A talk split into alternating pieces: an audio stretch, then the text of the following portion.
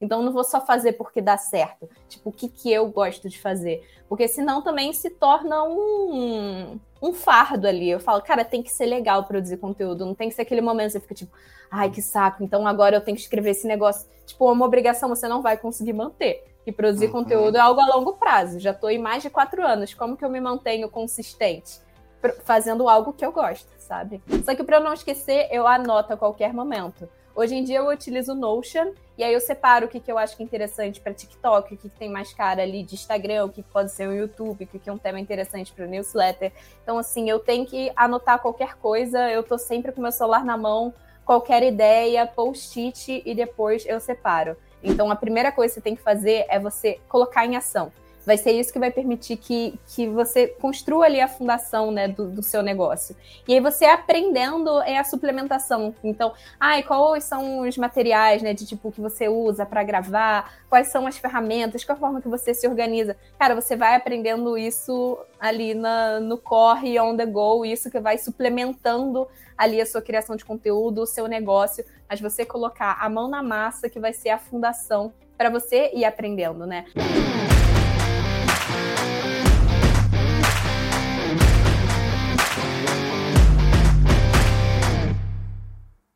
Bem-vindos, criadores e criadoras de conteúdo.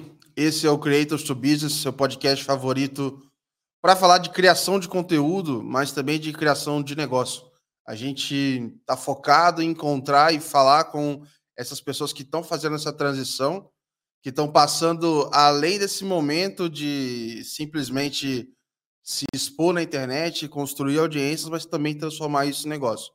Eu sou o Gabriel Pereira, da Let's Media, e hoje eu estou com um host aqui, o Bruno Okamoto, do MicroSAS, que vocês também é, já conhecem aqui de outros episódios. Bem-vindo aí, Poxa, Bruno. Prazer enorme estar aqui com vocês. Que honra, né, ter a Nina aqui com a gente também. E mais um episódio hoje. Muito obrigado aí todos que estão ouvindo a gente. Espero que vocês curtam tanto quanto a gente aqui na gravação hoje também, gente. Boa. O episódio super especial porque a gente está trazendo é, a Nina e aí até engraçado porque eu fui procurar no LinkedIn, eu fiquei digitando Nina e não achava, não achava. E aí depois eu fui procurar, né? Falei, é Karina, né? E aí eu tô. É tudo salvo Nina, né? Vou procurar, procurar no, Instagram, no Instagram. E, enfim, acabei não, não achando. Mas só para dar um overview para vocês. Ela já tem quase 10 anos de UX, é, produz conteúdo em vários formatos. É, então, assim, né, produzindo conteúdo, você sabe a dificuldade que é. Então, geralmente, você faz um ou outro. Então, ela faz newsletter, ela faz no Instagram, ela faz TikTok, e ela faz tudo é, muito bem. É, tem números expressivos em todas as redes você imaginar. Então, Instagram, ela tem mais de 100 mil seguidores, LinkedIn com 40 e tantos mil, é, newsletter também super grande, o TikTok. É, Brinquei aqui que ela é sócia da Apple, porque ela já ganhou cinco vezes a Apple Scholarship. Então, se acompanhar no Instagram, toda hora ela vai aparecer, em algum momento do ano, ela vai estar lá na Apple. Faz parte da Play 9, o que curiosamente é uma agência de influenciadores que estão muito mais pro lado do entretenimento, e aí eu quero até perguntar mais como é que é ter uma pessoa que é mais de um ramo de business lá no meio. E também já foi eleito, acho que esse ano, né? Top Voice no LinkedIn. Então, que legal te receber, Nina. Prazer, seja bem-vinda aqui ao nosso podcast.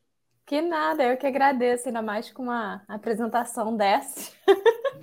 e assim, eu sou impostora, eu fico tipo, Karina, Nina, aí o pessoal começa a misturar, bota um Karina Talks, Nina Troncos, eu falo, ai, gente, era para facilitar, no final das contas, eu só dificulto a vida da galera. Mas, mas e aí, Nina, conta pra gente, como que surgiu esse nome, então, Nina Talks, assim, só pra gente uhum. Então, quando eu fiquei pensando assim, como que seria esse início de produção de conteúdo, quando eu comecei quatro anos e pouco atrás, anos atrás, a galera era muito focada em criar projeto, tipo, com um nome. Então, nasceu ali comigo o Thiago do Tira do Papel, a Camila da Moving Girls, a Ellen do Branding Lab, todo mundo criava um nome de projeto, o pessoal não utilizava muito o próprio nome, assim. E todos os nomes que eu pensava com Karina, eu achava que ficava muito grande. Tipo, Karina UX, Karina Tech. E aí, tipo, com Nina, que é, sempre foi meu apelido de infância, minha família só me chama de Nina, meus amigos mais próximos só me chamam de Nina, ficava assim mais sonoro, tipo, Nina UX, Tech Nina, quase foi Tech Nina. Só que eu falei, pô, eu também não quero me prender a falar sobre um tema em específico. E aí surgiu essa ideia, tipo, de Nina Talks, que a Nina pode falar sobre diversas coisas. Não me restringir só UX, só tecnologia, mas poder falar criatividade, inovação, coisas do meu dia a dia, carreira como um todo. Então foi muito isso de quando eu estava definindo, definindo os meus pilares, eu não queria me prender a algo. Ao mesmo tempo que eu ficava, pô, para buscar, talvez seria mais fácil se tivesse UX ou tech no nome mas eu falei, ah, vai que eu mudo no futuro, então vai Nina Talks. E foi meio que assim a escolha do nome. Cara, Olá. legal, Nina. Ah, foi super acertado, assim, né? É, eu, que, eu queria perguntar, assim, no, da, da tua carreira, é, você, assim, a gente acompanha aqui, é, bom, UX, ninguém nasceu pensando em fazer UX, né? Acho que isso, é, na, nossa, na nossa geração, pelo menos, né? É, as, as, de agora já podem, já podem ter esse. É, agora já pode né? até nascer pensando é, nisso. Como é que você veio parar para é, parar nesse mundo, assim, entender um pouquinho também dessa trajetória? Sim, então, eu vim numa família em que meu pai fez computação. Minha mãe, apesar de ter feito biologia, ela trabalhou na mesma empresa de tecnologia que meu pai, que era Digital que depois foi comprada pela Compaq, depois virou HP, depois meu pai trabalhou muito tempo na IBM. Então, tecnologia sempre fez parte ali do meu dia a dia. E eram as minhas aulas preferidas ali no colégio era informática e artes, no final das contas. Sempre tive esse incentivo dentro de casa para seguir uma carreira na área de tecnologia. Eu e meu irmão, eu tenho um irmão dois anos mais velho. Minha mãe sempre me incentivou muito. Ela falava: Nossa, você entende tudo desses negócios de computador. você tem que fazer alguma coisa relacionada a isso. E eu sempre fiquei muito em dúvida, assim, eu pesquisei muito sobre as áreas de computação, para mim não ficava muito claro. Eu entrei na faculdade de computação sem saber programar, eu só sabia ali o básico de HTML e CSS, porque eu tinha um Tumblr e eu personalizava e eu trocava as cores e eu falava, gente, incrível computação. eu sou quase uma hacker. É, e eu meio que entrei em computação nesse universo, ao mesmo tempo que eu ficava tipo, pô, mãe, eu não vou fazer exatamente o mesmo curso que o meu irmão. Meu irmão, tipo, já tinha começado engenharia da computação na FRJ. Eu falei, cara, vamos falar que eu copiei o meu irmão. Olha o meu pensamento, tipo assim, nada a ver, mas eu falei, ah, eu vou falar que eu tô copiando meu irmão, que eu não sei o que escolher. E aí foi muito engraçado, na época minha mãe nem entendia muito assim sobre a área, e ela falou: ah, mas para mim é que nem medicina. Medicina tem várias frentes diferentes. Sei lá, como se seu irmão estivesse fazendo, indo fazer oftalmologia, você está indo fazer ali, tipo, cirurgia geral. Tipo, com certeza vão ter várias áreas lá dentro. Vocês têm perfis diferentes. Essa área é muito grande. E eu lembro disso até hoje. E, é, foi meio que isso, assim. É... E aí, quando eu estava no meu primeiro estágio no laboratório da Apple, que é a Apple Developer Academy, que é uma iniciativa que não tem só aqui no Brasil, mas aqui no Brasil tem 10 academies. Então tem Rio, São Paulo, tem Manaus, Brasília, Recife, Porto Alegre, Curitiba, e eu sempre esqueço alguma nessa lista, é, que é essa parceria com universidades, alguns com universidades públicas, outros com privadas. A gente fica ali dois anos e a gente aprende sobre desenvolvimento iOS, aprende sobre design, aprende sobre empreendedorismo, negócios. Então, uma imersão ali de dois anos. A gente literalmente entra lá para aprender e meio que acelerar a nossa carreira. E foi lá que eu tive o contato com UX. Tipo, eu nunca tinha ouvido uhum. falar. Tipo, eu pesquisei muito sobre áreas de tecnologia quando eu estava ali no terceiro ano e tal nunca esbarrei com, com essa área. E eu falei, gente, eu acho que tem tudo a ver comigo, porque é tecnologia, mas é pessoas, é tipo entender esse meio de campo, projetar, entregar a melhor experiência possível, mas entender se isso está resolvendo um problema de negócios. Então, para mim, foi tipo assim, muito mind blowing. E eu falei, cara, o que, que eu faço agora? Como é que eu faço para trabalhar com isso? E foi aí que eu comecei a estudar e tal, e mirar a minha carreira aí com foco em UX. E a sua grande parceria com a Apple também, né? Exatamente, começou aí também. E nossa, eu não ia me inscrever nesse programa, tipo, de jeito nenhum, assim. Quando eu vi, eu estava no segundo período de engenharia da computação. E aí um amigo meu ficou, nossa, tem um programa da Apple aqui na universidade, bora se inscrever. Eu falei, tá maluco? Eu falei, tem que mandar currículo, eu não tenho currículo. Tipo, eu tô no segundo período, eu vou botar o quê?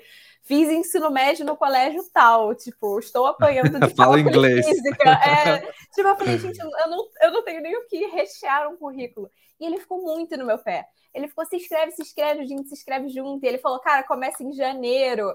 É, eu te dou carona. Que eu tava assim, pô, vou perder minhas férias. Cara, que amigo, hein? Poxa, legal. Juro, ele, ficou, ele, ele que me incentivou super. E aí eram 40 vagas, eu passei de 41. Uma pessoa desistiu, eu entrei. Então, assim, era para ser.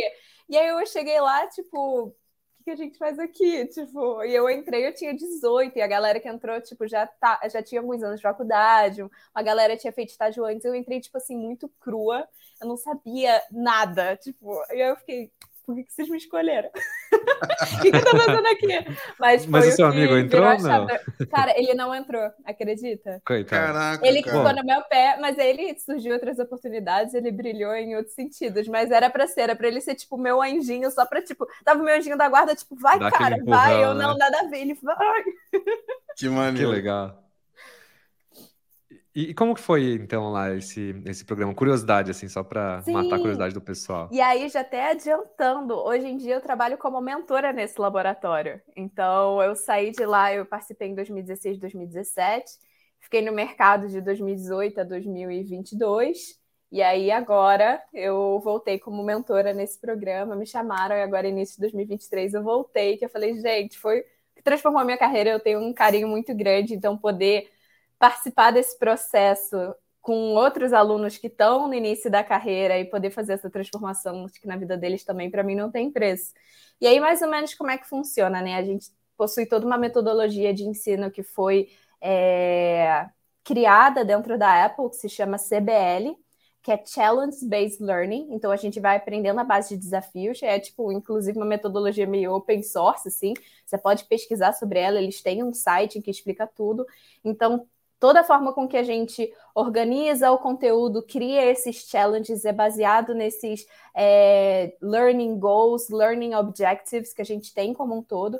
E a gente, então a gente tem todas essas diretrizes, mas ao mesmo tempo a gente dá muita liberdade é, para os alunos. Então, por exemplo, quando eu era estudante, a gente teve um challenge que era voltado para a saúde. Então, a gente tem esses mentores para auxiliar a gente, mas eles que vão desbravando, vão decidindo quais temas trabalhar, quem eles têm que recorrer, quais tecnologias eles têm que aprender no meio do caminho. Então, a gente está ali para dar todo o apoio, todo o suporte, conectar, fazer pontes. Então, acaba sendo uma incubadora de carreira, muitas vezes até uma incubadora de startup. Tem gente que sai de lá de dentro é, com startups como um todo. Então, assim, é um programa muito, muito, muito legal. Eu fico, gente, cada vez mais pessoas precisam conhecer. E foi lá, Nina, que você começou a, o comichão de compartilhar o que você estava vendo, aprendendo.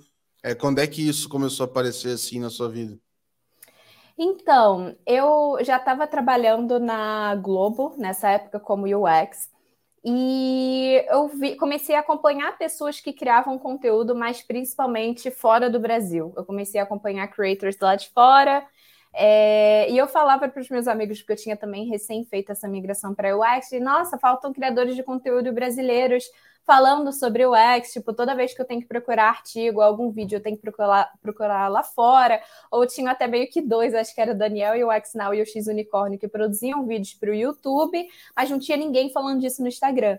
E foi a época mais ou menos que surgiram os carrosséis. E aí eu vi o pessoal na gringa usando carrossel para, em vez de postar foto, postar com textinho. Eu falei, gente, que genial! Enfim, fiquei com isso um pouco assim na, no campo das ideias. E aí eu falando, né, falta. E aí falaram para mim, cara, por que, que você não começa?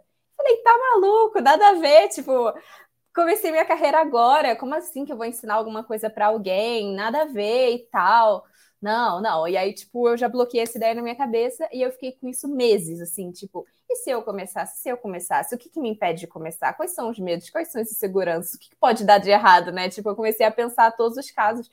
Falei, gente, eu não, eu não preciso ter todas as respostas, eu não sou detentora de todo o conhecimento do mundo e eu nunca serei também. Então, me desprender dessa ideia de que eu preciso ter todas as respostas e que eu posso compartilhar as coisas que eu estou estudando, as coisas que eu estou fazendo no meu trabalho, algum livro que eu li, tipo, eu não tenho nada de errado de eu estar fazendo isso. E muitas pessoas me procuravam, inclusive, para saber desse programa da época que eu participei. Eu já tinha ganhado, é, se eu não me engano, dois. É, competições da Apple e tinha ido lá para Califórnia e muitas pessoas perguntavam tipo o que, que é isso o que, que você foi fazer só aí você tem Apple? É, só uhum. aí você tem assunto para muito não tempo, né? exatamente né? já tinha muita coisa e meu WhatsApp era tipo lotado de amigos de amigos me perguntando a mesma coisa e eu ficava mandando áudio no WhatsApp eu falei cara eu vou centralizar isso em algum lugar E eu falei, pô, eu sou muito heavy user de Instagram. E eu acho que é uma plataforma que eu me sinto mais à vontade. Também consigo estar mais próxima do que um YouTube no primeiro momento. Assim, acho que eu consigo ter uma troca diária maior e consigo estar mais presente me sinto mais confortável do que me aprofundar muito em algum tema. E aí foi aí que surgiu, eu falei, vou começar no Instagram, vou pensar. Aí eu comecei a estudar muito sobre criação de conteúdo, tipo linhas editoriais. Ah, quanto tempo antes eu tenho que estruturar o conteúdo? Como que eu vou fazer visualmente isso? Minha identidade visual. E aí eu fui pesquisando e eu falei, vou para Disney. Eu tinha uma viagem marcada para Disney. Eu falei, não tem lugar melhor para mostrar exemplos de experiência do que na Disney. Então eu estabeleci esse deadline. Eu falei, eu tenho que começar antes de viajar, porque senão vou ficar postergando. Então foi assim, tipo, uma, um mês antes de eu ir, eu criei e eu falei, vamos lá, eu vou mostrar para vocês cases de experiência na Disney. Cara, que legal, né? E, e você vê, né, como a gente se sabota, né, para começar, né? A gente sempre fica pensando, não, mas eu não sou especialista, não sou o melhor. E, uhum. Mas acho que a, a, mais difícil é, é começar, né? É, é, o primeiro post, né, que você faz, é o, é o primeiro passo, sempre é o mais difícil, né? Que legal, Super. Nina. E aí, como que foi essa sua experiência de 0 a 1, um, assim? Como que você é, criou? Você teve algum framework? Você ou você pensou em alguma vertical de conteúdo? Como foi esse, esse primeiro passo que você deu? Cara, então, eu cheguei a criar conta no Instagram, tipo, zerada. Falei, vou guardar meu arroba e vou começar a só seguir pessoas que falam de produção de conteúdo, marketing digital. Então, eu fiquei um tempo com essa conta ali zerada para eu ter um feed voltado para isso, para não misturar o meu perfil pessoal com esse tipo de coisa. Então, se eu queria consumir esse tipo de conteúdo, eu ia para lá. E aí eu fui começar a pegar, tipo, diversas dicas, e aí foi aí que eu descobri que tinha que ter linhas editoriais, aí eu pensei que os meus três pilares seriam design, tech e geek. Eu falei, gente, eu quero misturar UX com Star Wars de alguma forma, tipo, eu acho que isso pode ser é, um diferencial interessante. Comecei a pensar, tipo, formas com que eu gostaria de ser percebida, porque, cara, eu sou a pessoa que ama rosa, eu sou a pessoa que é muito agitada e ao mesmo tempo, tipo, eu tenho uma voz assim mais fina, digamos. Eu falei, como que eu vou passar autoridade? Eu, tipo, eu não quero simplesmente ter que aparecer de terninho, falar mais séria para as pessoas me levarem a sério. Como que eu consigo uh, convencer as pessoas de que eu tenho muito conteúdo a entregar sem perder a minha essência? Então eu comecei a pesquisar muito sobre isso, porque eu também era muito nova, eu tinha tipo 20 anos. Eu falei, gente, como assim alguém vai me levar a sério? Tipo, que essa criança tá querendo me ensinar aqui, né? Tipo, como é que alguém com muitos anos de casa iria me ouvir de alguma forma? Tanto que eu falei, ah, vou focar em pessoas que estão no início da carreira. E aí depois eu vi que, tipo, pessoas que já tinham muitos anos de casa estavam querendo migrar de. Ou era, tipo, CEO de empresa que me acompanhava. E eu comecei, tipo, cara, por que, que essa pessoa tá me seguindo? Tipo, o que, que ela tá aprendendo comigo? O que, que eu tô entregando de conteúdo que é interessante para alguém que tem, tipo, muitos anos de carreira? E eu comecei, tipo, fazer essas pesquisas. Tipo, eu sempre fiz muita uh, pesquisazinha nos stories, abri umas caixinhas de, ah, por que, que você me segue? É, descreva o Nina Talks em três palavras, que eu via se eu estava sendo percebida uh, da forma que eu gostaria. E sempre foi muito curioso que uh, ninguém me descreve... descredibilizou, consegui falar, uh, por conta do meu jeito, que era, acho que era um dos meus maiores medos, as pessoas não me levarem a sério. E isso acabou nunca sendo impeditivo. Eu falei, eu nunca precisei criar um personagem no final das contas. Então, acho que também essa questão da identificação rolou muito. Então foi mais ou menos isso. Falei pra caramba, tem isso. Nina talks a lot. Acho que o talks tem, tem um ponto muito importante. Cara, aí. mas eu achei super legal que você, tipo, você sempre se questionou ao seu público o que eles viam de valor, né? E uhum. eu acho que isso é muito importante a gente também ter esse feedback para a gente entender aonde que tá essa geração de valor, né? E, e, pelo jeito você fez bastante esse exercício no começo, né? Tipo, ficar questionando, cara, o que, que é a Nina em três palavras, né? Descreva uhum. Eu acho que isso pô, isso é uma baita de uma lição aprendida, assim. Eu vejo muito creator que começa a produzir conteúdo e ele simplesmente começa a jorrar, assim. Jogar, jorrar, jorrar informação, joga, joga, joga. E às vezes o cara não para para ver, pô, mas espera aí, quem que eu tô acertando? O que que essa pessoa tá aprendendo? O que ela espera? Quem é meu público? E o cara só fica meio que jogando, né? uhum. né? Então, super lição. Não, entender é... que vai mudando, né? O nosso público ele vai se moldando com o tempo. Eu comecei com foco e eu fui descobrindo que tinha as outras pessoas. Aí foi isso, por que, que eles estão me seguindo? Tipo, aí eu fui ver, todo mundo que me segue trabalha com UX, quer migrar de área. Aí eu descobri que não, assim, por exemplo, uma dentista me mandou mensagem falando, tipo, Nina, eu quero continuar sendo dentista, mas você dá muitas dicas boas de design de experiência que eu consigo aplicar no meu consultório. Então, para mim é muito legal aprender com você. E aí, tipo, isso vai me dando uns estalos assim, eu falando, tipo, caramba, o que, que, será que de interessante que eu falei? O que, que mais eu consigo falar para atrair esses outros públicos? Como que eu equilibro essas pessoas diferentes com expectativas diferentes em cima do meu conteúdo para alguém não ficar desatendido, mas ao mesmo tempo suprir as necessidades dos outros? Tipo, é ali, tipo, equilibrando pratinhas, mas é, é literalmente um diagrama de Venn ali, de tipo, o conteúdo que eu quero produzir, o que, que as pessoas querem consumir e encontrar esse meio termo. Porque também eu sei coisas que dão super certo, etc e tal, de, por exemplo, é, produzir conteúdo de como faz tutoriaizinhos de Figma, de ah, como que você cria um componente, como que você, enfim, coisas mais voltadas para ferramentas. Eu tentei fazer isso no passado, dá muito certo, só que eu falei, não é o tipo de conteúdo que eu gosto de produzir. Tipo, não é algo que é tanto meu estilo. Então, não vou só fazer porque dá certo. Tipo, o que, que eu gosto de fazer? Porque senão também se torna um, um fardo ali. Eu falo, cara, tem que ser legal produzir conteúdo. Não tem que ser aquele momento que você fica tipo, ai, que saco. Então, agora eu tenho que escrever esse negócio. Tipo, uma obrigação você não vai conseguir manter. Que produzir uhum. conteúdo é algo a longo prazo. Já estou em mais de quatro anos. Como que eu me mantenho consistente? Fazendo algo que eu gosto, sabe? Eu queria aproveitar é, para retomar um pouco no, ao passado, assim, pensando em quem está começando, porque assim, quando a gente olha é, os seus conteúdos, é, pô, eles são muito bonitos, assim. Você olha e fala assim, cara, pô, uma produção feríssima.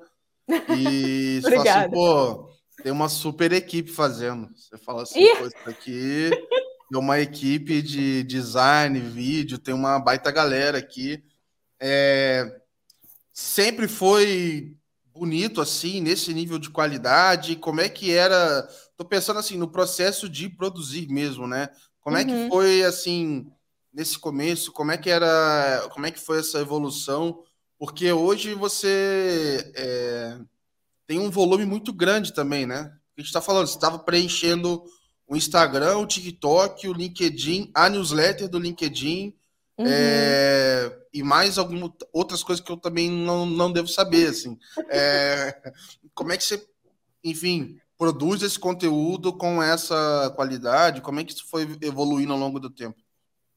Então, assim, eu comecei literalmente com o celular e eu comprei um, uma ring light no Mercado Livre, que inclusive eu troquei tem tipo uma semana. Então eu tenho o mesmo ring light desde tipo 2019, só que ele começou a quebrar. Eu falei, vamos tomar vergonha na cara, né? tipo, comprar um ring light decente. Então, eu sempre busquei muito essas dicas de tipo como que eu consigo produzir um bom conteúdo com poucos recursos. Então foi isso de ter um celular bom, tipo, cara, no final das contas, para gravação, para Instagram, é iPhone que vai ter uma compatibilidade melhor ali na câmera. Sempre gravei com a cara na janela também, tipo, o ring light não era tipo dos melhores, mas tipo você ter uma iluminação ali frontal. Nunca fui muito de gravar à noite, porque eu não tinha também tantos recursos. É... Então era tipo muito luz natural Demorei até alguns anos para ter um bom microfone, mas se as pessoas puderem investir antes, não demorem tanto quanto eu. Hum, é, né? E eu sempre me organizei muito, eu comecei muito no Trello de pensar, tipo, qualquer simples ideia de conteúdo que eu tinha, eu já anotava, independente de eu pensar se ela era boa ou ruim e como que isso ia se, se desmembrar. Qualquer tema eu anoto e depois eu avalio, depois eu aprofundo, depois eu quebro aquilo em pequenos pedaços. E eu sempre pensei nesse conteúdo no Instagram, uh, que ele tinha que ser tipo, como é que era? Snacks, not meals. Eu ouvi isso uma vez, de serem pequenos lanchinhos, não refeições inteiras.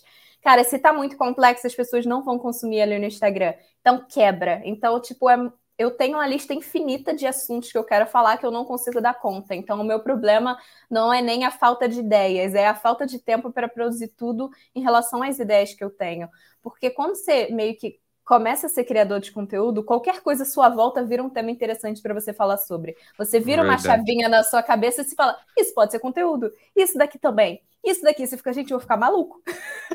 Tem muita coisa legal para falar. Só que para não esquecer, eu anoto a qualquer momento. Hoje em dia eu utilizo o Notion E aí eu separo o que, que eu acho que é interessante para TikTok, o que, que tem mais cara ali de Instagram, o que, que pode ser o YouTube, o que, que é um tema interessante para o newsletter. Então, assim, eu tenho que anotar qualquer coisa, eu tô sempre com meu celular na mão, qualquer ideia, post-it e depois eu separo. E eu utilizo muito fim de semana, assim, para tentar dar uma organizada no que eu é, vou fazer durante a semana. Eu tento gravar vários vídeos de uma vez só, então eu deixo todos os roteiros adiantados, prontos. Aí quando eu junto, tipo, sei lá, uns quatro, eu falo, vou gravar os quatro agora, e ao longo da semana eu vou editando e postando. Mas eu fui assim, totalmente experimentando e vendo que fazia sentido. Tinha semana que eu falava, nossa, eu consigo postar um vídeo por dia. Nas outras duas semanas eu sumi por duas semanas. E, tipo, tudo bem, eu tinha outras coisas para resolver, eu tinha, sei lá, prova na faculdade, eu tive uma viagem para fazer com os meus pais.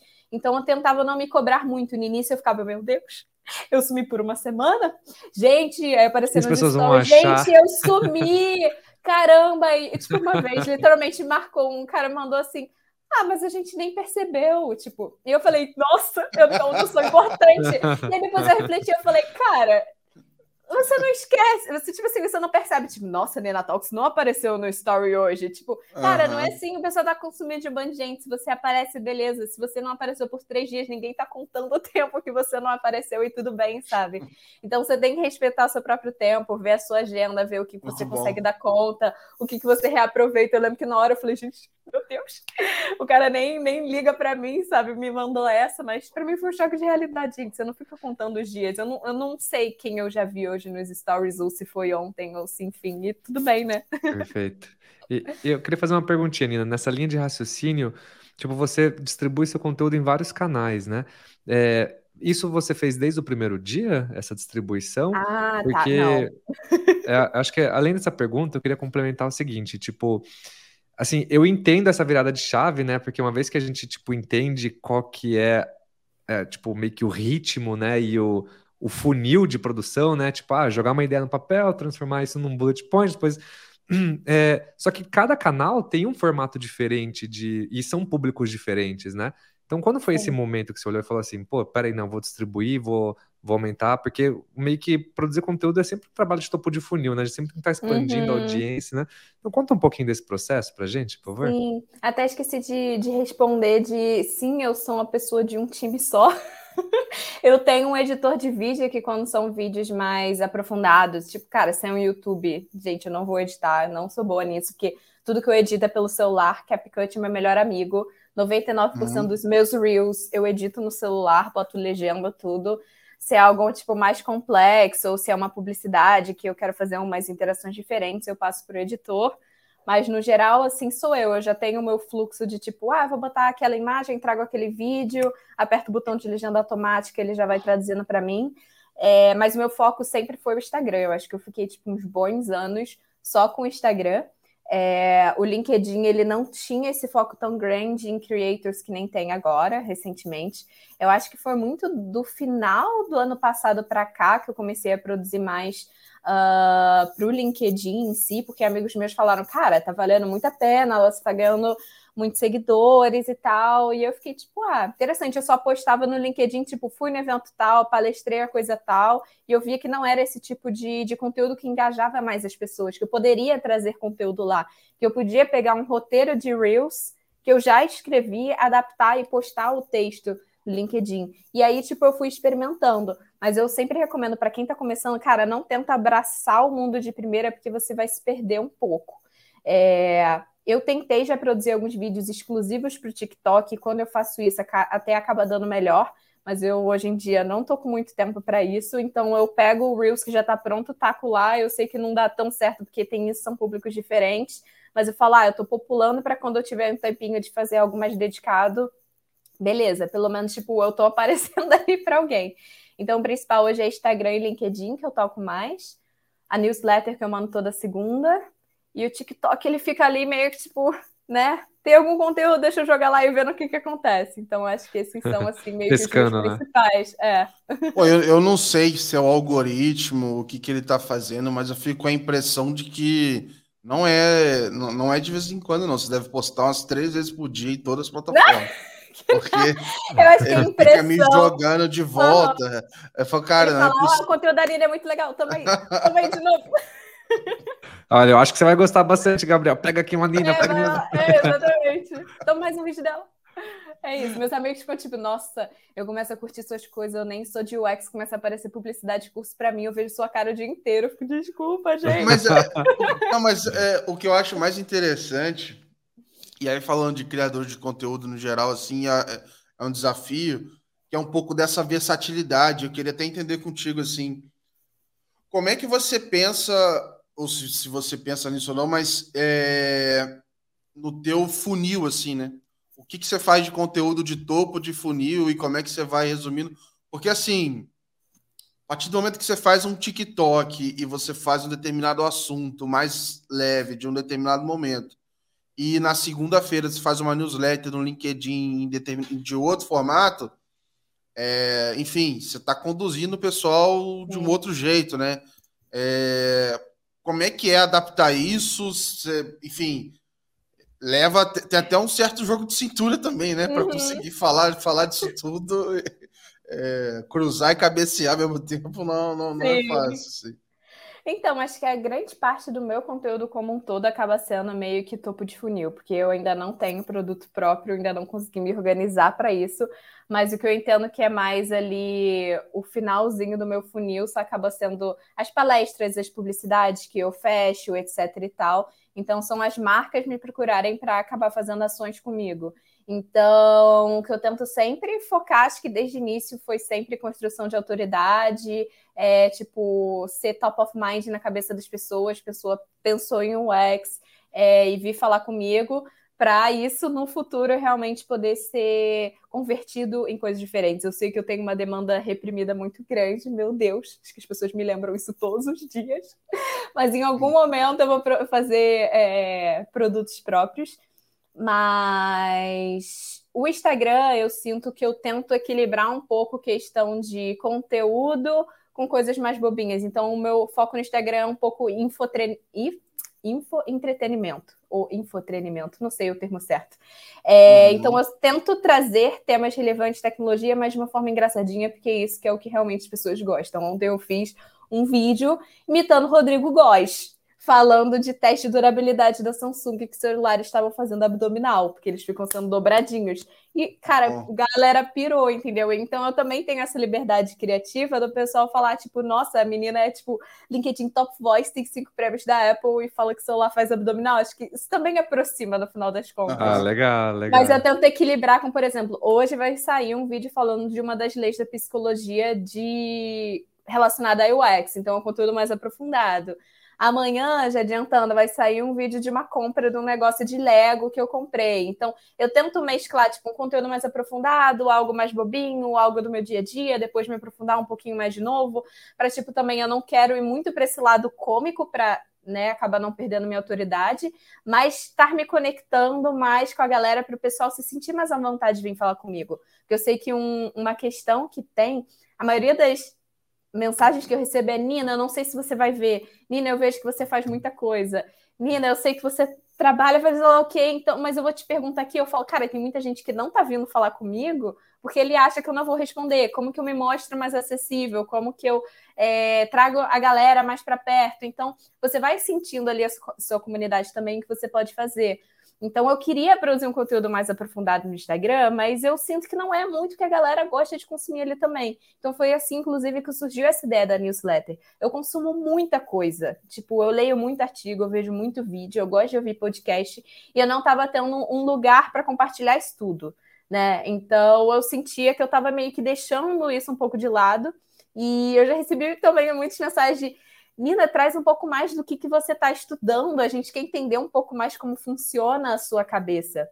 E eu também não tenho tempo de sempre produzir um conteúdo em cima disso. Então, tem uma newsletter que eu trago as notícias que eu vi, onde que eu indico materiais, artigos que eu consumi, alguns eventos que eu encontrei, porque também, assim, os meus stories ser um bando de indicação de evento com link, cara, as visualizações ficam horríveis, mesmo sendo útil para alguém, não é o melhor lugar de estar aquilo ali. Então, foi um lugar onde eu também consigo me aprofundar um pouco mais nos meus conteúdos, trazer temas interessantes, coisas que não faz sentido eu produzir no Instagram, é, e eu estou alcançando mais pessoas também. Então, eu produzo minha LinkedIn tanto no Substack, porque eu, eu amo aquela ferramenta, eu acho que a, fer, é, a questão de recomendação de outras newsletters funcionam super bem mas eu acho que também a newsletter no LinkedIn eu acabo atingindo um público muito interessante que muitas vezes não me segue no Instagram. Até porque eu tenho essa pegada, às vezes, assim, um pouco mais bobinha, mais solta meu dia a dia, que eu fico, cara, tá, às vezes ali, cara, um CFO de uma empresa, o cara não vai ficar seguindo eu no Instagram. Mas ele me seguir Verdade. no LinkedIn faz sentido, então ele consegue se inscrever na minha newsletter. Então, acho que boa parte das palestras que chegaram até mim, assim, de grandes empresas, foi porque alguém se level viu um post meu no LinkedIn, entendeu? Legal. Tipo, eu fui palestrar recentemente na MRV Engenharia para falar de design de experiência, porque um cara se level viu um post meu no LinkedIn e veio, ah, pô, a gente quer muito trazer você para falar aqui num evento nosso. Que não seria, ele não me seguiria no Instagram, não é o perfil, ele nem usa Instagram direito, entendeu? Então, para mim, ter esses dois lados é muito interessante. Legal. Legal. O Bruno, é, eu sei que eu, eu, ia pular aqui rapidinho para fazer uma Você pergunta. Devia ter umas 30 perguntas e só deu mais 5, porque eu falo muito. Nada, nada, nada. Não, tem tempo. Assim que é bom. É, eu ia perguntar o seguinte: já passou pela cabeça, tem isso no roadmap ou tudo mais, de assunto comunidade entrar em discussão, sei lá, Telegram, é, ou então na prática. Eu ia falar, eu chamei o nome do Bruno justamente porque ele vive isso na prática, né? Mas, enfim, isso aí já virou pauta, tem essa possibilidade. É, vi então, até que você então, comentou, né, de comunidade também, né? Sim. É, acho que o mais próximo que eu fiz foi, tipo assim, esse fim de semana eu criei o canal de transmissão no, no Instagram. Mas é que eu tenho, eu admito que eu tenho um pouco esse problema de criar coisas pagas e cobrar das pessoas. Eu sou muito do tipo do conteúdo gratuito, orgânico, e eu fico mais tipo, ah, vou cobrar das empresas e aí elas me, me pagam do que eu cobrar das pessoas. Mas é, é mais de eu uh, me organizar para isso, porque eu sei que eu vou ter um compromisso muito mais profundo de estar alimentando uma comunidade, e isso me gera um pouco de nervosismo. De, por exemplo, eu tenho minha newsletter, eu mando toda segunda-feira. Já tiveram algumas vezes que eu não consegui mandar na segunda, porque, cara, eu tive um evento no fim de semana, eu tive alguma coisa, eu me embolei e eu falei, eu não tenho essa obrigação. Eu falava, tipo, gente, desculpa, vai sair na terça, vai sair na quarta. Eu fico, pô, se, eu, se isso daqui fosse uma newsletter paga, eu não posso descumprir o meu combinado com as pessoas, que as pessoas estão pagando para aquilo. Então, quando eu já pensei em estruturar minha comunidade, eu ainda não consegui criar ali um, um, um framework que eu teria uma rotina muito certinha de estar entregando conteúdo que, que teria mais valor. Eu já tive 350 ideias de 350 temas diferentes. Posso fazer um clube do livro, pode ser para quem quer trabalhar com UX, para quem já está na área, para quem quer produzir conteúdo. E aí eu nunca chego numa conclusão. Eu fico tipo, mil ideias, vamos lá, começo, enfim. Aí eu não chego a lugar nenhum. Então, esse é um pouco meu minha questão de comodidade no momento. Mas é que ser creator é um pouco disso, assim, né? Nossa cabeça, ela tá sempre, tipo, pensando, né? E, e em Ai, projetos, gente. em ideias, e você tá sempre, tipo, ah, meu Deus, meu Deus, mas eu vou fazer isso, não, mas amanhã é isso. Uhum. Gente, isso, eu fico né? fervilhando aqui, a minha mente sai quase fumacinha na minha cabeça. E aí eu fico, não, vou, eu tenho uma lista infinita de coisas para fazer, ideias e tal. E aí eu fico, ah, eu tenho que terceirizar. E aí, ai, como que eu procuro pessoas? E aí, ai. E aí é isso, aí minha cabeça explode. Acho que o Gabriel ó, se relata aí, né, Gabriel? Eu, eu, vai, vai ser bom que ao longo dos episódios eu vou relatando como é que eu tô evoluindo isso. Mas uhum. agora, do, do, primeiro que a gente gravou para esse, Bruno, agora eu já tenho mais uma pessoa, agora são três no total. Então já tá, tá, tá, tá, tá melhorando aqui. É, é... Mas até eu queria aproveitar, Nina, para a gente fazer essa, essa, essa transição aqui de papo, para entrar num bloco de monetização, assim, de perguntas para falar da parte de negócio. Uhum. É... Primeiro, acho que o mundo precisa de mais pessoas que, primeiro, elas né, dão antes de receber, né? Tem muitos takers que só Sim. querem receber antes de, de, de dar nenhuma contribuição. Mas vamos entrar nessa parte que é a parte, de fato, a gente falar de negócio. Hoje você tá ah, full time na, na Nina Talks, não tá? Como é que é, isso gera receita? Como é que funciona essa conversa toda? E como é que foi o início, assim, né? Como é que foi o primeiro real que você fez com a geração de conteúdo, assim? Sim, então começar pelo primeiro real. É, eu entrei em contato com uma escola de UX e eu pedi desconto no curso deles.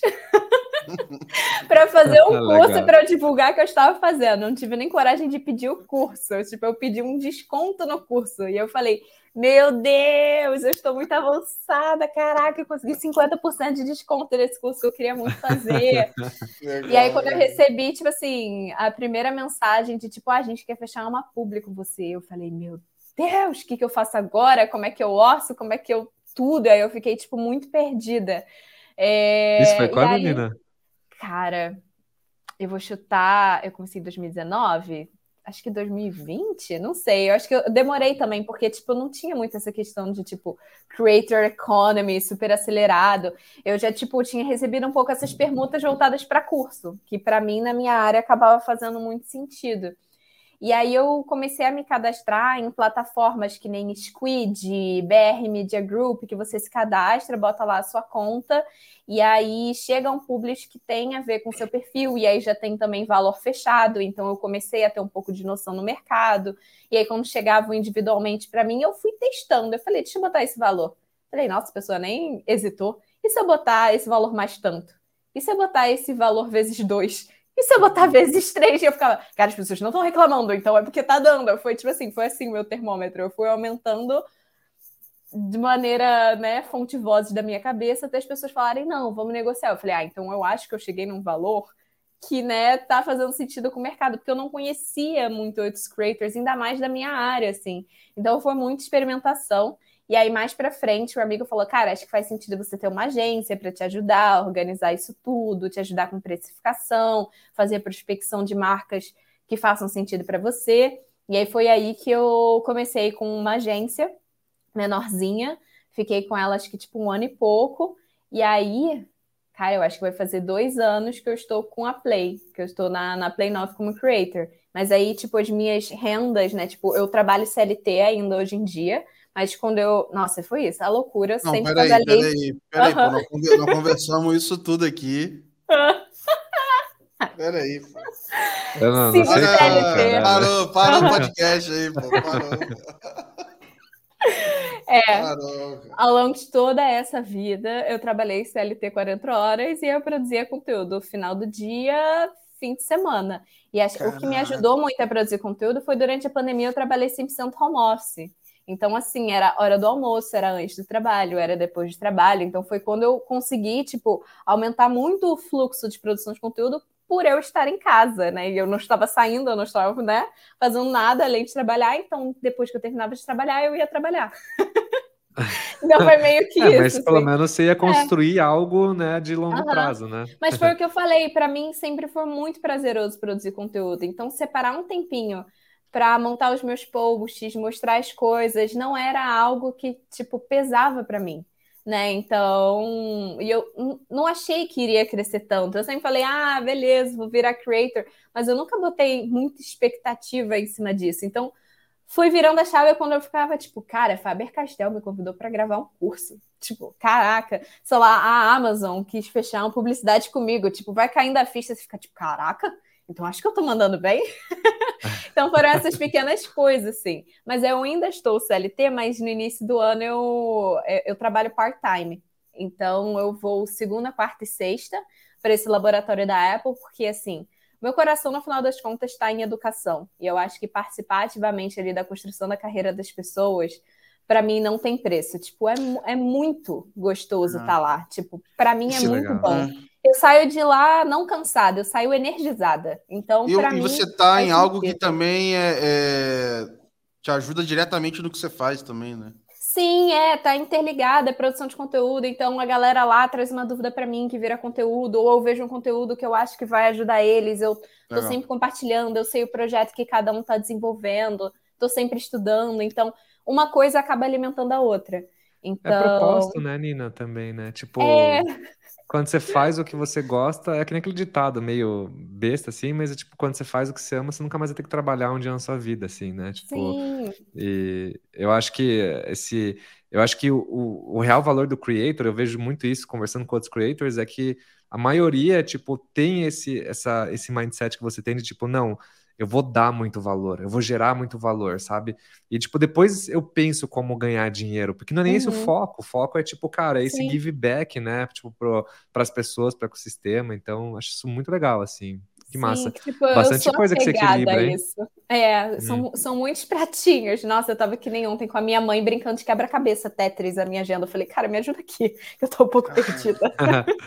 a gente entende. Bom, já vamos reforçar o agradecimento aqui pelo podcast, pela participação. Super. Nossa, tá me divertindo um monte aqui, aprendi aqui. um monte aqui. Mas aí até falando, tipo, renda de conteúdo no geral, assim, renda de conteúdo é ótimo. Fontes de renda. É, o CLT acaba sendo que eu falo, gente, é com isso daqui que eu, a princípio, tenho que sobreviver, pagar minhas contas, comprar as coisas que eu gosto, e o que vem de creator é o dinheiro que eu junto e ganho para posteridade. Então, para mim também, tipo, ter um fixo ali, para mim, tranquilo, e, e aí, com a produção de conteúdo, é publicidade, eu também dou palestra, é, eu sou afiliada de vários cursos e também afiliadas à Amazon, Uh, gente, eu tinha anotado recentemente, eu já até esqueci. Mas principal, acho que são esses, assim. Eu tinha Legal. anotado em algum lugar. Ah, e eu tenho vontade de, tipo, monetizar de diversas outras formas, mas acho que eu ganho mais, assim, é dessa forma.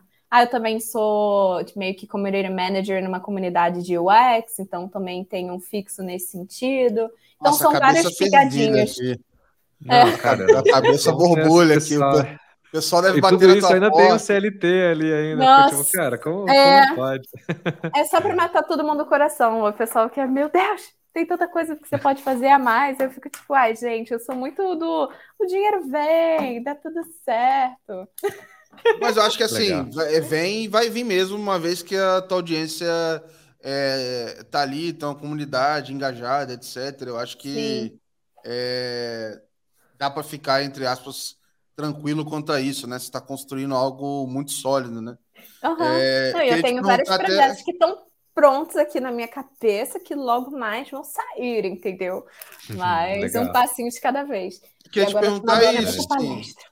Queria te perguntar um pouco disso, assim, como é que é um pouco da sua é, visão de futuro, assim, como é que uhum. você imagina para onde você gostaria de ir, assim, você como é, creator, como é que você acha, onde, onde é que para você onde é que você acha que vai estar tá satisfeita? Onde é que você quer chegar? Uhum. Como é que é um pouco da sua visão de, de chegada, assim? Então, assim, acho que o meu grande objetivo é me tornar um dos maiores nomes no Brasil de design e tecnologia como um todo, ser enxergada como uma referência nesse sentido. Então, por isso que a minha produção de conteúdo ser muito voltada para essa construção de autoridade a longo prazo, para mim eu já estou no caminho certo de qualquer forma. Estou ali, tipo, sempre marcando presença como um todo. É, mas eu entendo que o Nina Talks vai muito além da Nina como um todo, como realmente podendo se tornar uma instituição de ensino como um todo, que fomenta é, muito a diversidade, que pode estar presente, ter o seu próprio evento, ter a sua própria escola, ter uma produção de conteúdo, tipo assim, absurda, enfim. Tem, tem vários caminhos que eu penso como um todo que o Nina Talks é, pode se tornar, inspirado em diversas outras pessoas, mas no momento atual é isso, é tentar agora expandir um pouco o meu portfólio de produtos, eu não depender tanto de coisas externas e sim de, de lançamentos de produtos meus, sejam digitais, sejam físicos. É, então, esse acho que seria assim o primeiro passo, mas eu acho que sim. Tem muito, muito, muito para crescer. Pensando assim, um primo rico da vida. Tipo, imagina um Nina Talk chegando numa proporção como essa. Eu acho que assim, é super possível. E para mim, o meu futuro é, ser creator 100% full time. Tipo, eu já teria capacidade de fazer isso. Mas, como eu falei, como o meu trabalho hoje em dia está muito ligado a exatamente isso do meu propósito, é algo que, tipo, fulfill me, eu falo, cara, tá tudo bem esperar e conciliar esses pratinhos para mais para frente é, eu ter essa liberdade, né? Eu tô sofrendo agora um pouco agora, muitas coisinhas para para cuidar, mas é experiência de qualquer forma. Então, esse ganho de experiência para cada vez colher mais frutos mais para frente, eu acho que está só acumulando a quantidade de coisas que eu consigo colher, né? No momento, continuo plantando, plantando, plantando. Acho que eu sou uma pessoa, tipo, muito paciente nesse sentido e muito, tipo, focada a longo prazo.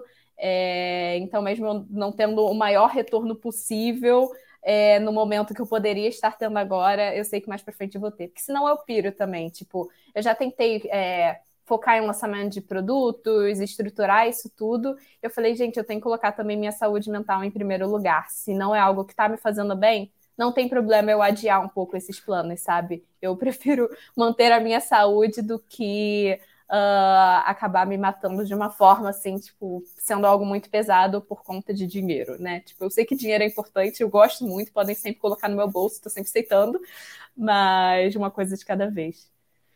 Uma coisa de cada vez. E, e Nina, tipo, assim, super legal essa experiência. E se você pudesse separar, é, que conselho que você daria, tipo, para você mesmo, se você tivesse começando de novo, assim, hoje, depois de Uhum. toda essa experiência, assim, tipo, qual, que, que você te diria, assim, para Nina passada? Uhum.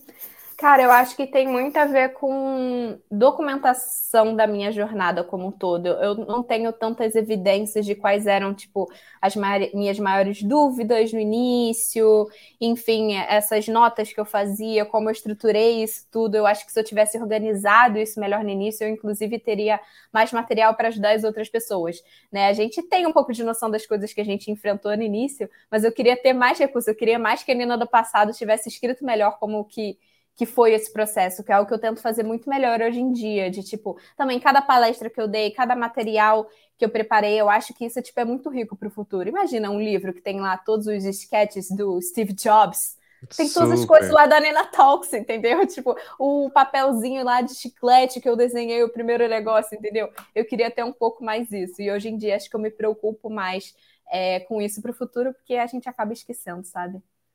Ou seja, do- documentar, né, toda, toda a jornada, assim, né? toda a jornada, ter Legal. isso, ter isso melhor assim apresentado para mim, tipo, cada conquista, as datas que eu fiz cada publicidade, até inclusive que isso acaba se tornando é, métricas não só para mim, mas também me vender para outras marcas, para outros contratantes, o valor do Nina Talks, as empresas com quem eu já trabalhei, quando eu meio que tenho isso, mas eu não tenho isso tão bem organizado. Acho que no ano de 2023 eu estou fazendo a melhor organização. Por exemplo, eu vi muito legal uma vez a Thaisa Candela, ela tem a quantidade de pessoas que ela impactou em palestras, porque ela anota a quantidade de pessoas que tinha assistindo ela em cada palco ou cada call. Então ela fala: Ó, eu tive, por exemplo, eu falei para 100 mil pessoas em 2022. E eu falei: Cara, eu nunca anotei a quantidade de pessoas Que legal. que estavam me assistindo, entendeu? Então tem essas pequenas coisas que quando ajuda a metrificar e ter um pouco mais de noção. Então acho que ter essas metras, métricas quali e também quanti é legal de você ter isso no futuro, sabe? Super. É, Gabriel, você quer fazer mais alguma pergunta para Nina? Cara, eu, eu tenho uma aqui para encerrar, assim. É, que aí, assim, não tem nada a ver com, com o conteúdo exatamente que você está fazendo agora, mas se não fosse UX, e tu fosse fazer algum conteúdo aleatório na internet, o que, que a gente veria Karina Troncos fazendo conteúdo? Cara, eu acho que vieram duas coisas primeiro na minha cabeça. Eu acho que eu, eu faria vídeos de humor. Eu tenho, eu tenho ideias meio bobonas que eu não tenho muita coragem de, de colocar a cara na internet. Mas eu fico, gente, eu faria muito essa trend. Eu pagaria esse mico. Tem coisas que eu fico, gente, eu, eu faria isso. Minhas amigas ficam tipo, cara, eu não acredito. Eu falo sim. Mas acho que hoje em dia eu não, não faria, porque eu acho que talvez queime um pouco meu filme. É, e acho que outra coisa que seria um pouco mais séria, eu acho que eu trabalharia com, trabalharia com a parte de, tipo, decoração, etc e tal. É uma carreira que eu talvez seguiria, né? Eu pensei no passado de fazer algo voltado para arquitetura, para decoração. Então eu amaria fazer esses reels de transformação de casa, de planejar coisa. Eu acho que seria uma, uma carreira assim interessante que eu gostaria. Eu já desenhei no passado, saiu até hoje. Vocês podem ver lá nos meus stories. Eu recebi um kit da Faber-Castell e antes de eu ter o Nina Talks, eu tive um Instagram que eu vendia mandalas, quadrinhos, eu desenhava em parede. Então Que eu tive legal. esse lado um pouco Ah. mais artístico que eu deixei de lado quando eu comecei o Nina Talks. Então eu acho que eu voltaria um pouco para esse lado mais artístico, assim. O animal, animal. E curioso, né, Nina? Você falou assim, poxa, no começo eu tenho, tenho um pouco de receio de vender desse compromisso, mas antes de começar no Talk, você já vendia, É, já, já, né? eu já vendi coisa física. É. Ah, é porque a gente é muito sabotador com a gente mesmo. Foi uma das primeiras coisas que a gente falou. Eu tenho muito esse problema É. do li, li, o livro Dar e Receber, e eu sou uma pessoa muito doadora, mas que eu tenho que tomar muito esse cuidado da doação, não me roubar tanto ao ponto disso me apagar de alguma forma ou não permitir que eu cresça o suficiente o quanto eu gostaria. Tipo, eu sei que isso está na minha lista de coisas a melhorar, sabe? Poxa, Nina, Olha. que legal. É, Nina, você quer fazer algum jabazinho ou deixar alguma coisa aqui para os ouvintes do nosso podcast para a gente concluir? Ah, não me deixe de, de, me seguir nas redes sociais, de mandar mensagem. Ah, mas isso é claro, né, gente? Pelo amor de Deus, né? Se inscreve Vocês na minha aqui, newsletter que eu tô tentando aqui, crescer. Não tô seguindo a Nina ainda, cara, porra. Exato, é a primeira coisa, já me ouviu falar, já vou seguir essa menina. Mas acho que é, é muito isso, assim, acho que não deixem de começar, de dar o primeiro passo, eu acho que é a parte mais difícil, sabe? A gente acaba aprendendo na prática. Eu até li, vou até abrir aqui aquele um segundo, eu gosto muito do Ali Abdal. Eu não sei se eu falei o nome dele certo. Ah, no YouTube. Para mim, né? ele é o deus da criação de conteúdo. Então, eu tirei print de alguns vídeos, de, de algumas frases do último vídeo dele. Eu achei muito legal que ele falou que action is the foundation, learning is the supplementation. Então, a primeira coisa que você tem que fazer é você colocar em ação vai ser isso que vai permitir que, que você construa ali a fundação né, do, do seu negócio. E aí você aprendendo é a suplementação. Então, ai, quais são os materiais, né, de tipo que você usa para gravar, quais são as ferramentas, qual a forma que você se organiza. Cara, você vai aprendendo isso ali na, no corre, on the go, isso que vai suplementando ali a sua criação de conteúdo, o seu negócio, mas você colocar a mão na massa que vai ser a fundação para você ir aprendendo, né? Os livros, eles vão permitir que você aprenda muita coisa, mas beleza, se você não colocar a mão na massa, isso não vai permitir que você aprenda de verdade. Então, assim, começa, dá o primeiro passo e aí você vai melhorando aos poucos. Tipo, sempre fui muito envergonhada. Se eu buscar os meus primeiros stories, eu tenho que fazer isso uma vez, assim. Eu vou pegar os primeiros stories e postar no, no Reels, assim, a minha evolução. Muito travada, falando muito baixinho, tipo assim, quase não dá para ouvir minha voz, parece que eu tô quase entrando numa concha, assim, de tanta vergonha, mas eu dei o meu primeiro passo e hoje em dia me sinto muito à vontade de subir num palco, falar na frente de uma câmera, que era algo que para mim, assim, não, não era é muito uma skill, viável. né, cara? É Como qualquer outra skill, né? Tipo, você começa, é que nem você pega um instrumento novo, você pega um violão, você não sabe nem mexer o dedo nos acordes ali, né? E depois uhum. de um ano você já tá uhum. tocando ali na roda de amigos, né? Acho que tem, tem um processo de evolução, né, em tudo. As pessoas Poxa, acham Nina, que gravar vídeo, escrever, tipo, as pessoas nascem com isso.